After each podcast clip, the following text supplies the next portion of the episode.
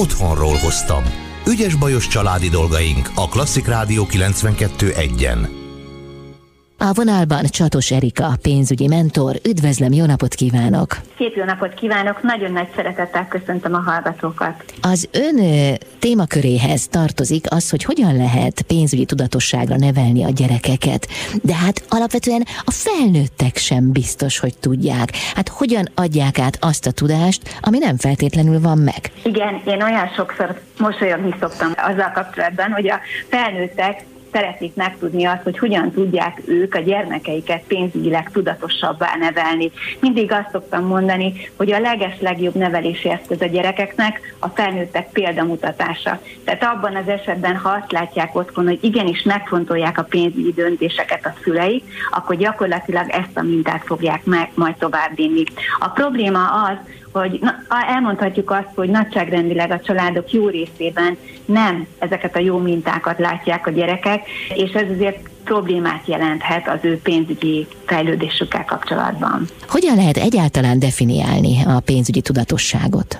Én, hogyha egyszerű nyelvre szeretném ezt lefordítani, akkor azt mondanám, hogy hogyan tudunk a pénzügyi erőforrásainkból minél többet kihozni a család számára. Mindig hangsúlyozni szoktam, hogy a pénzügyi tudatosság az nem azt jelenti, hogy a fogunkhoz verjük a garast, hanem azt jelenti, hogy okos döntéseket hozunk a pénzzel kapcsolatban. Megfontoljuk azt, hogy a bevételeinket mire fordítjuk. Ez valamiféle szigorúságot, fegyelmezettséget feltételez? Amennyi fegyelmezettséget feltételez, ennek annyi, annyi az áldásos hatása. Én azt gondolom, talán a legfontosabb az lenne, hogy egyszer üljön le a család, és gondolja végig azt, hogy miből él, mik a bevételei, és aztán számolják ki azt, hogy milyen kiadások azok, amikkel minden hónapban számolniuk kell. És ebben az esetben már sokkal tisztában látják azt, hogy mondjuk hónap végére, végére miért rázzuk ki kétségbe esetten a fejünket, hogy úristen, mire ment el a pénzünk. Abban az esetben, hogyha tisztában vagyunk azzal, tehát a szószoros értelmében, mint régen a nagyanyáink, vezetjük a kiadásainkat, az azt teszi lehetővé, hogy utána meg tudjuk nézni azt, hogy mi, mi a, ezekben a kiadásokban az, amit, amit feleslegesen mondjuk így érzelmi indulatunkból költöttünk el, és melyek azok, amik feltétlenül szükségesek a család életéhez. És akkor itt lehet ahogy én szoktam mondani, megfogni a guruló forintokat.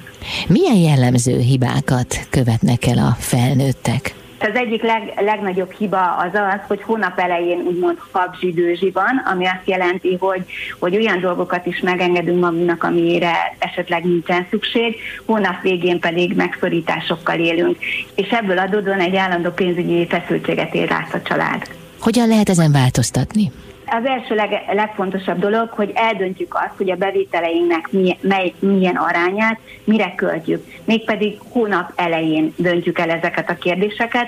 Mondjuk leül apa és anya, és be, végig beszélik ezt, és mondjuk, hogyha már így iskolás gyerekekről van szó, akkor ez egy nagyon-nagyon jó dolog, hogyha esetleg a gyerekeket is odaültetjük, és közösen beszélünk azokról a dolgokról, amik őket is érintik.